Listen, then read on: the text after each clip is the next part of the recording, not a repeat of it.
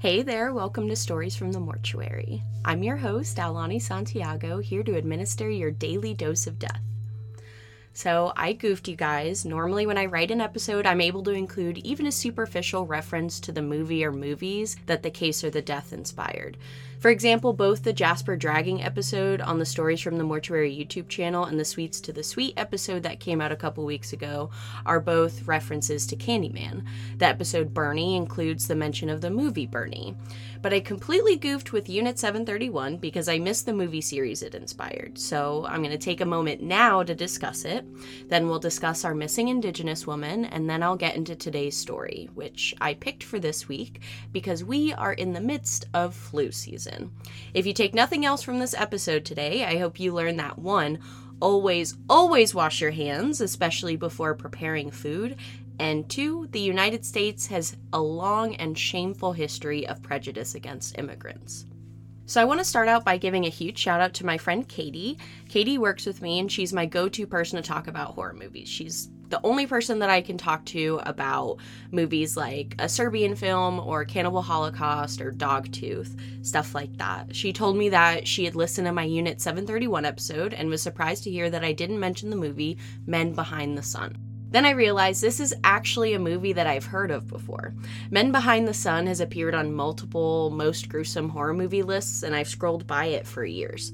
So imagine my complete shock and surprise when she told me that the movie is actually about the Unit 731 experiments.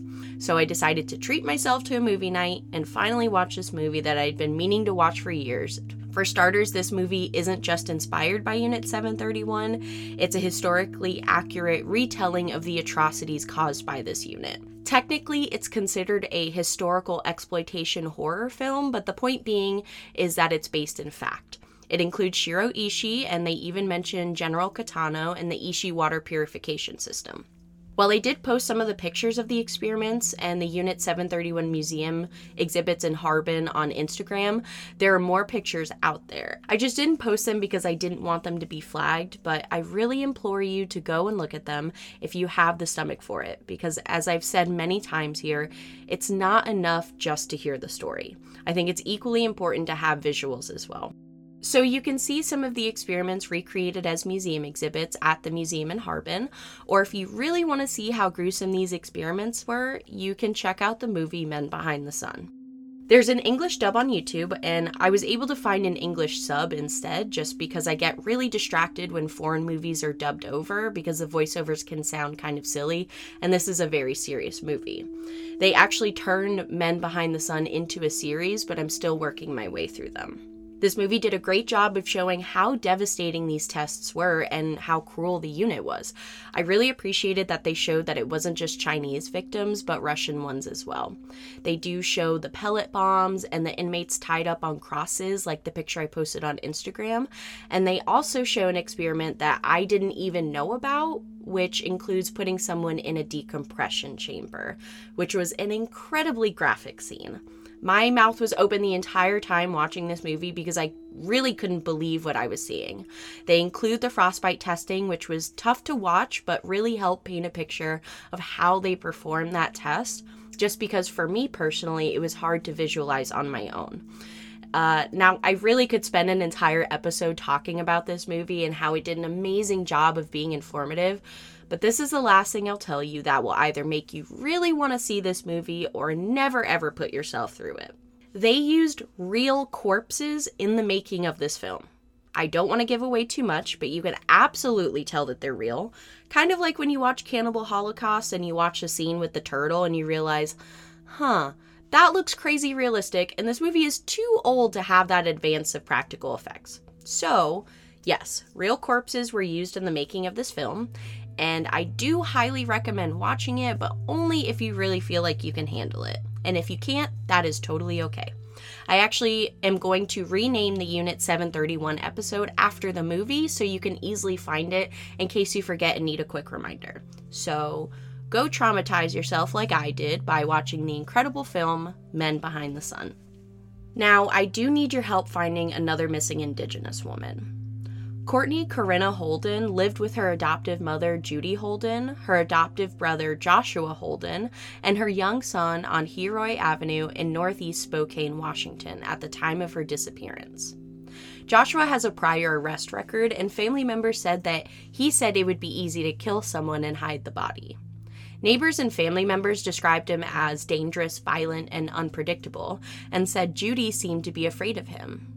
He'd been charged with rape in 2005, but the case was dropped before trial because the victim stopped cooperating with prosecutors. According to neighbors, the Holden's residence had numerous security cameras around the outside. Courtney didn't even own a cell phone or a car and confided to a neighbor that she was afraid to leave the house without permission from Joshua. One neighbor regularly noticed bruises on her, and when she asked about them, Courtney said Joshua would beat on her. When Joshua found out she had a Facebook account and was using it to talk to people, he made her stop using it. Judy and Joshua referred to Courtney as Cindy, short for Cinderella, in reference to all the household chores she performed. Visitors to the house noted Courtney's son called Joshua Daddy and Judy Mom. Courtney had been taking prescription medication for about a year or two prior to her disappearance, getting a refill every month or two. The last refill she got was in July of 2018. The last time anyone outside the family saw Courtney was sometime that summer. One neighbor saw her carrying a large duffel bag out the front door of the house. Judy chased after her, calling for her to come back, and Courtney said, I'm not staying here anymore. Joshua forcibly picked her up and carried her back inside. No one's known to have seen Courtney since then, although money continued to get withdrawn from her bank account and groceries kept being purchased with her food stamps. Joshua and Judy told various stories to explain Courtney's absence that she was traveling with a boyfriend who is a long range truck driver, that she had run off with a fiance, or that she was in fact at home with them but just wasn't available to see or speak to anyone. Courtney wasn't reported missing until early October 2019, more than a year after she was last seen. The father of her son and his current girlfriend asked the police to perform a welfare check, saying they hadn't seen or heard from Courtney in two years. When police went to the Holden home, Courtney was gone, and Joshua and Judy didn't want to cooperate with them. Judy did reluctantly show a police detective Courtney's room. The detective noted the mattress was bare and it didn't look as if anyone had stayed there for a while. After the police saw Courtney's room, Judy asked them to leave. Investigators opened up a missing persons investigation. The day the missing persons report was filed, Joshua and Judy withdrew money from Courtney's bank account. That same day, a woman claiming to be Courtney called Crime Line to say she was fine. A police dispatcher also spoke to someone who claimed to be Courtney. The caller turned out to be Courtney's adoptive sister, however, and wouldn't say why she had pretended to be Courtney. By October 24th, the police came to the Holden's house to execute a search warrant and discovered Joshua and Judy had moved away, taking their six pets and the DVR from their home surveillance system. Police searched the house with cadaver dogs but didn't find anything of interest. In mid December, authorities located Joshua and Judy in Texas. They were living with one of Judy's other daughters, and they had Courtney's son with them. The boy was given to the care of his father, and the Holdens were arrested and charged with identity theft for taking money from Courtney's bank accounts and custodial interference for concealing her son. In 2021, the legal case against Joshua and Judy was resolved. Joshua pleaded guilty to custodial interference and criminal mischief and was sentenced to 135 days in jail, with credit for time served. Judy pleaded guilty to second degree custodial interference. Neither of them have been charged in Courtney's actual disappearance. Courtney's described as a loving mother who wouldn't have abandoned her child. The father of her son says he's certain she must be deceased, and the investigation has turned up no evidence that she's still alive. Authorities believe that she may have been murdered. Courtney was born on February 28, 1992, was 26 at the time of her disappearance, and would be 30 years old now. She's between 5'5 and 5'7, weighing between 150 and 170 pounds. She has dark brown hair and brown eyes. And if you have any information on Courtney's whereabouts, please contact the Spokane Police Department at 509 755 2489. When we return from the break, we'll begin this week's story from the mortuary. Are you equal parts cute and spooky? Do you like horror movies and celebrate Halloween year round? Visit wearecrimsonclover.com for all of your spooky needs. They have home decor, kitchenware, and clothing that'll suit all of your ghostly needs. I just ordered a Faces of Death shirt and I'm very excited to wear it to work.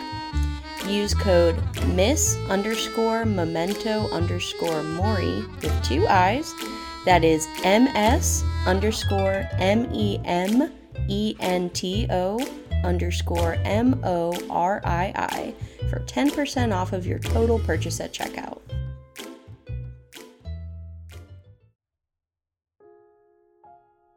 Binomial nomenclature is a system of nomenclature or naming in which each species of animal or plant receives a name of two terms, of which the first identifies the genus to which it belongs and the second the species itself. There are eight levels of biological classification domain, kingdom, phylum, class, order, family, genus, and species. The mnemonic device commonly used to remember this is Dear King Philip came over for good spaghetti, or some variation of that phrase. Genus specifically refers to the structure of a plant or an animal. Bacillus, which is Latin for stick or little wand, is a rod shaped bacteria. Long before the bacillus responsible for typhoid fever was discovered in 1880, Karl Liebermeister had already assumed that the condition was due to a microorganism. He also tried, with his colleagues, to demonstrate that the spread of epidemic was related to drinking water contaminated by the excrement of patients with typhoid fever. William Budd, a doctor in Bristol who was interested in cholera and its intestinal fevers, demonstrated in 1873 that typhoid fever could be transmitted by a specific toxin present in excrement and that the contamination of water by the feces of patients was responsible for that propagation. According to William Budd, every case was related to another anterior case. A great number of doctors and scientists had tried to discover the nature of the microorganisms responsible for the disease and had encountered great difficulty in isolating the bacillus. It was Karl Joseph Eberth, a doctor and student of Rudolf Virchow, who in 1879 discovered the bacillus in the abdominal lymph nodes and the spleen. He had published his observations in 1880 and 1881. The genus Salmonella was named after Daniel Elmer Salmon, an American veterinary pathologist who is the administrator of the USDA research program, and thus the organism was named after him, despite the fact that a variety of scientists had contributed to the quest. Salmonella thus became a new scientific knowledge, and therefore the contagion mechanisms, as well as the existence of healthy carriers, were relatively in the course of being developed. Salmonella typhi is the bacterium responsible for typhoid fever and has been a burden on developing nations for generations. In 1829, Pierre Louis was the first to coin the term typhoid fever, after identifying lesions in the abdominal lymph nodes of patients who had died from gastric fever. The term was derived from the Greek word typhus, which meant smoky, and was used to describe the delirium that patients would exhibit with the disease. Although first described in the early 1800s, it wasn't until 1880 when the organism for typhoid fever was discovered. In 1880, German pathologist Karl Eberth identified S. enterica. It was first cultured in 1884 by George Gaffky. Several years later, Almroth Wright developed a vaccine for the disease. Despite significant efforts in research and medical advancements, however, typhoid fever is still a major worldwide public health concern. Typhoid fever is more common in children and young adults and is associated with low income areas in which poor sanitation is prevalent. In 2000, typhoid fever was estimated to cause 21.7 million illnesses and 216,000 deaths globally. And the International Vaccine Institute estimated that there were 11.9 million cases of typhoid fever and 129,000 deaths in low to middle income countries in 2010. However, these numbers are more than likely an underrepresentation of the true disease burden, given a large proportion of patients are treated on an outpatient basis or receive no treatment at all. In the United States, approximately 200 to 300 cases of Salmonella enterica serotype typhi are reported each year, and approximately 80% of these cases are from travelers returning from an endemic region. In the pre antibiotic era, mortality rates were 15% greater. However, mortality rates have fallen to less than 1% with the introduction of antibiotics. Salmonella enterica is usually contracted by ingestion of food or water that is contaminated with the excrements of people that carry the organism. The bacterium must survive the gastric pH barrier in the stomach prior to sticking to the small intestine.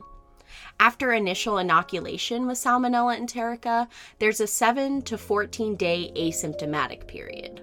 Following the initial asymptomatic period, the infected person experiences flu like symptoms, including a fever. Abdominal symptoms are always present during the progression of the disease and can include pain, nausea, vomiting, constipation, or diarrhea. As the disease progresses, the person may develop intermittent confusion and an apathetic effect. The main way typhoid kills is by causing perforation of the small intestines, causing bacteria to pour into the abdominal cavity. This condition is called peritonitis and is often fatal. Other complications of typhoid occur when a large number of bacteria get into the bloodstream, causing bacteremia. Prejudice against refugees and immigrants has long permeated United States history, and especially during this period where the specificities of typhoid fever were still being figured out. In the eyes of the United States, the refugees seeking haven in America were poor and disease ridden. They threatened to take jobs away from Americans and strain welfare budgets. They practiced an alien religion and pledged allegiance to a foreign leader. They were bringing with them crime. They were accused of being rapists fleeing a shipwreck of an island, nearly 2 million refugees from Ireland crossed the Atlantic to the United States in the dismal wake of the Great Hunger. Beginning in 1845, the fortunes of the Irish began to sag along with the withering leaves of the country's potato plants. Festering potatoes bled a putrid red brown mucus as a virulent pathogen scorched Ireland's staple crop and rendered it inedible. While the potato blight struck across Europe, no corner of the continent was as dependent on tubers for survival as Ireland, which was mired in extreme poverty as a result of centuries of British rule. Packed with nutrition and easy to grow, potatoes were the only practical crop that could flourish on the minuscule plots doled out by the wealthy British Protestant landowners. The Irish consumed 7 million tons of potatoes each year. They ate potatoes for dinner, they ate them for lunch. They even ate them for breakfast. According to Irish Famine Facts by John Keating, the average adult working male in Ireland consumed a staggering 14 pounds of potatoes per day, while the average adult Irish woman ate 11.2 pounds. Through seven terrible years of famine, Ireland's poetic landscape authored tales of the macabre. Barefoot mothers with clothes dripping from their bodies clutched dead infants in their arms as they begged for food wild dogs searching for food fed on human corpses. The country's legendary 40 Shades of Green stained the lips of the starving, who fed on tufts of grass in a futile attempt for survival. Desperate farmers sprinkled their crops with holy water, and holy figures with eyes as empty as their stomachs scraped Ireland's stubbled fields with calloused hands searching for one, just one, healthy potato. Typhus, dysentery, tuberculosis, and cholera tore through the countryside as horses maintained a constant march carting spent bodies to mass graves. More than just the pestilence was responsible for the Great Hunger. A political system ruled by London and an economic system dominated by British absentee landlords were co conspirators. For centuries, British laws had deprived Ireland's Catholics of their rights to worship, vote, speak their language, and own land, horses, and guns. Now, with a famine raging, the Irish were denied food. Under armed guard, food convoys continued to export wheat, oats, and barley to England while Ireland starved. British lawmakers were such adherents to laissez faire capitalism that they were reluctant to provide government aid, lest it interfere with the natural course of free markets to solve the humanitarian crisis. Ireland's population was nearly halved by the time the potato blight abated in 1852. While approximately 1 million perished, another 2 million abandoned the land that had abandoned them in the largest single population movement of the 19th century. Most of the exiles, nearly a quarter of the Irish nation, washed up on the shores of the United States. They knew little about America except one thing It had to be better than the hell that was searing Ireland. A flotilla of 5,000 boats transported the pitiable castaways from the wasteland. Most of the refugees boarded minimally converted cargo ships. Some had been used in the past to transport slaves from Africa, and the hungry, sick passengers, many of whom spent their last pennies for transit, were treated little better than fright on a 3,000 mile journey that lasted at least four weeks. Herded like livestock in dark, cramped quarters, the Irish passengers lacked sufficient food and clean water. They choked on fetid air. They were showered by excrement and vomit. Each adult was apportioned just 18 inches of bed space, children half that. Disease and death clung to the rancid vessels like barnacles, and nearly a quarter of the 85,000 passengers who sailed to North America aboard the aptly nicknamed coffin ships in 1847 never reached their destinations. Their bodies were wrapped in cloth, weighed down with stones, and tossed overboard to sleep forever on the bed of the ocean floor. Although most certainly tired and poor, the Irish didn't arrive in America yearning to breathe free they merely hungered to eat. Largely destitute, many exiles could progress no farther than within walking distance of the city docks where they disembarked. While some had spent all of their meager savings to pay for passage across the Atlantic, others had their voyages funded by British landlords who found it a cheaper solution to dispatch their tenants to another continent rather than pay for their charity at home. The discrimination faced by the famine refugees wasn't subtle or insidious. It was right there in black and white, in newspaper classified advertisements that blared, No Irish Need Apply. The Irish filled the most menial and dangerous jobs, often at low pay. They cut canals, they dug trenches for water and sewer pipes, they laid rail lines, they cleaned houses, they slaved in textile mills, they worked as stevedores, stable workers, and blacksmiths. Mary Mallon was born in Ireland in 1869 and emigrated to the United States in 1883, amongst the height of prejudice against Irish immigrants. She made her living as a domestic servant, most often as a cook. In 1906, she got engaged to Charles Henry Warren, a wealthy New York banker who rented a residence in Oyster Bay on the north coast of Long Island for the summer. Mary continued to cook and clean in different houses across New York. However, from 1900 to 1907, nearly two dozen people fell ill with typhoid fever in households in New York City and Long Island where Mary worked. The illnesses often occurred shortly after she began working in each household, but by the time the disease was traced to its source in a household where she had recently been employed, Mary had disappeared. In 1906, after six people in a household of 11 where Mary had worked became sick with typhoid, the home's owners hired New York City Department of Health sanitary engineer George Soper. His specialty was studying typhoid fever epidemics.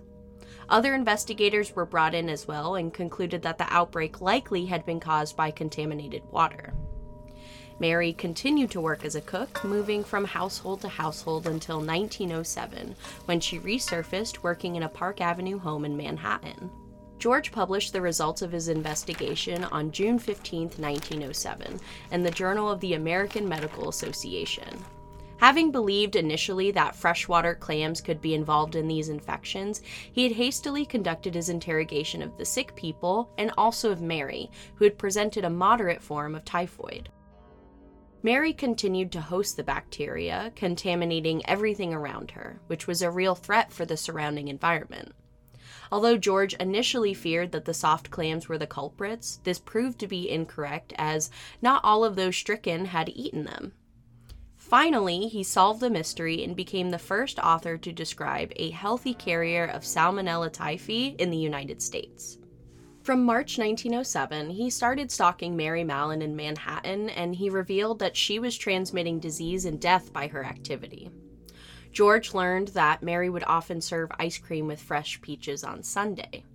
Compared to her hot cooked meals, he deduced that no better way could be found for a cook to cleanse her hands of microbes and infect a family. His attempts to obtain samples of Mary's feces, urine, and blood earned him nothing but being chased by her. George reconstituted the puzzle by discovering that previously the cook had served in eight families. Seven of them had experienced cases of typhoid. 22 people presented signs of infection, and some died. That year, about 3,000 New Yorkers had been infected by Salmonella typhi, and Mary was likely the main reason for that outbreak. Immunization against Salmonella typhi was not developed until 1911, and antibiotic treatment wasn't available until 1948. Thus, a dangerous source like Mary had to be restrained. Mary was then frequently accused of being the source of contact for hundreds of the ill.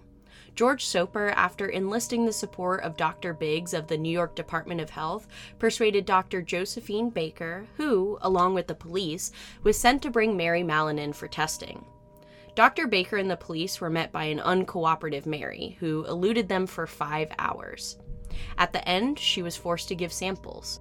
Mary's stool was positive for Salmonella typhi, and thus she was transferred to North Brother Island Riverside Hospital, where she was quarantined in a cottage. In 1909, Mary unsuccessfully sued the health department. The case was brought to the Supreme Court.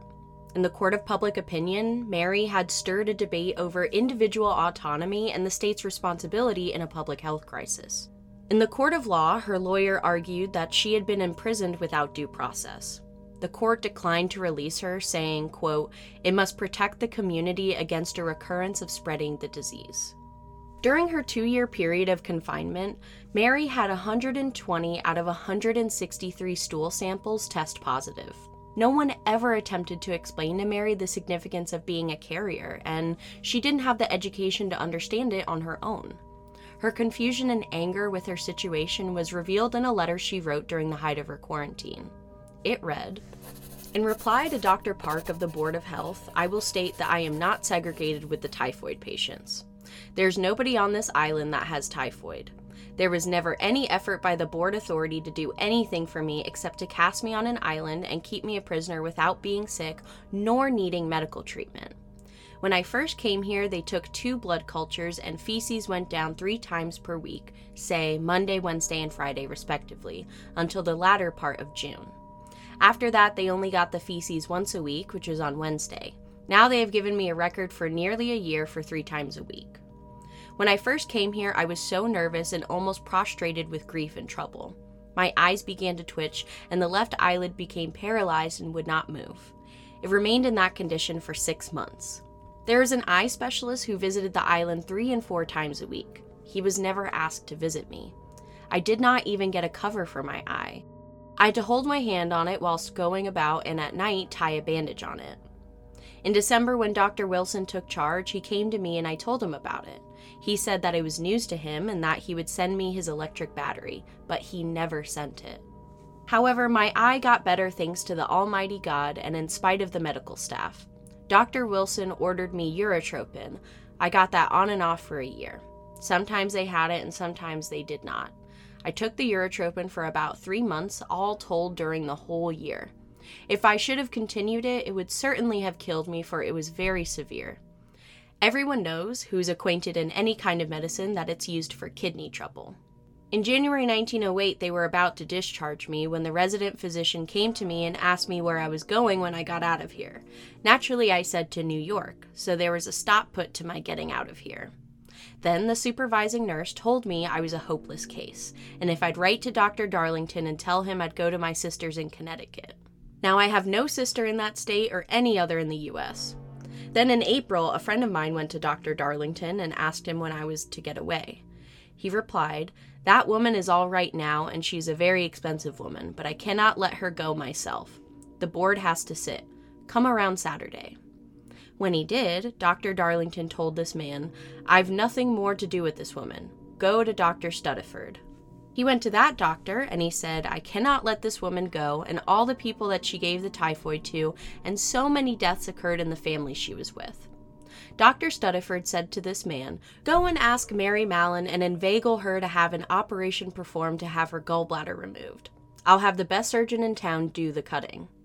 I said, no, no knife will be put on me. I've nothing the matter with my gallbladder. Dr. Wilson asked me the very same question. I also told him no. Then he replied, It might not do you any good. Also, the supervising nurse asked me to have an operation performed. I also told her no, and she made the remark, Would it not be better for you to have done it than remain here? I told her no. There's a visiting doctor who came here in October. He did take quite an interest in me. He really thought I liked it here and that I did not care for my freedom. He asked me if I'd take some medicine if he brought it to me. I said I would, so he brought me some anti autotox and some pills then. Dr. Wilson had already ordered me brewer's yeast. At first, I would not take it, for I'm a little afraid of the people, and I have a good right, for when I came to the department, they said they were in my intestinal tract. Later, another said they were in the muscles of my bowels, and latterly, they thought of the gallbladder. I have been, in fact, a peep show for everybody. Even the interns had come to see me and ask about the facts already known to the whole wide world. The tuberculosis men would say, There she is, the kidnapped woman. Dr. Park has had me illustrated in Chicago. I wonder how the said Dr. William H. Park would like to be insulted and put in the journal and call him or his wife Typhoid William Park.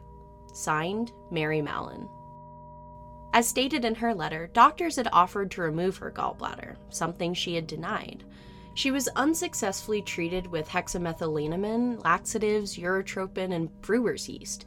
In 1910, a new health commissioner vowed to free Mary and assist her with finding suitable employment as a domestic, but not as a cook. Mary was released, but never intended to abide by the agreement.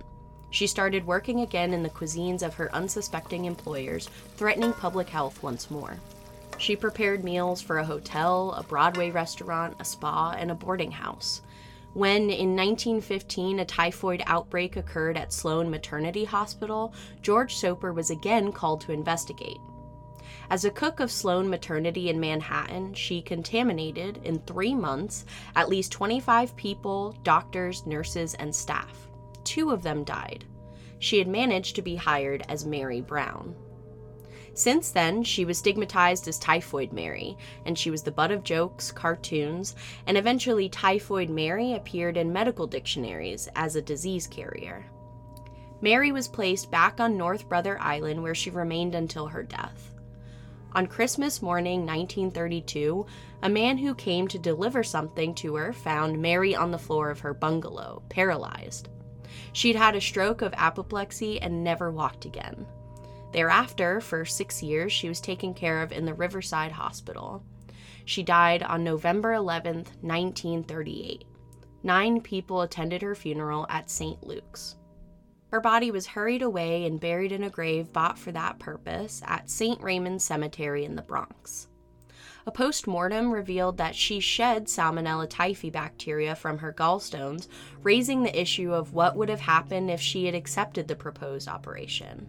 Some other researchers insisted that there was no autopsy and that this was another urban legend, whispered by the Health Center of Oyster Bay in order to calm ethical reactions. Mary Mallon, the first known case of a healthy carrier in the United States, was proven responsible for the contamination of at least 122 people, including five dead. Much speculation remains regarding the treatment that Mary received at the hands of the Department of Health, City of New York. Instead of working with her to make her realize she was a risk factor, the state quarantined her twice, making her a laboratory pet. Mary endured test after test and was only thinking of how she could cook again. She'd become a victim of the health laws, of the press, and above all, of the cynical physicians who had plenty of time to test but never had time to talk with her. Mary's case is a perfect example of how the healthcare system provokes social attitudes towards disease carriers, often associated with prejudice. This case highlighted the problematic nature of the subject and the need for an enhanced medical and legal social treatment model aimed at improving the status of disease carriers and limiting their impact on society. Probably the answer to the rhetorical question was Mary Mallon a symbol of the threat to individual liberty or a necessary sacrifice to public health is a single word balance. After all, what Mary ever wanted to be was a good plain cook.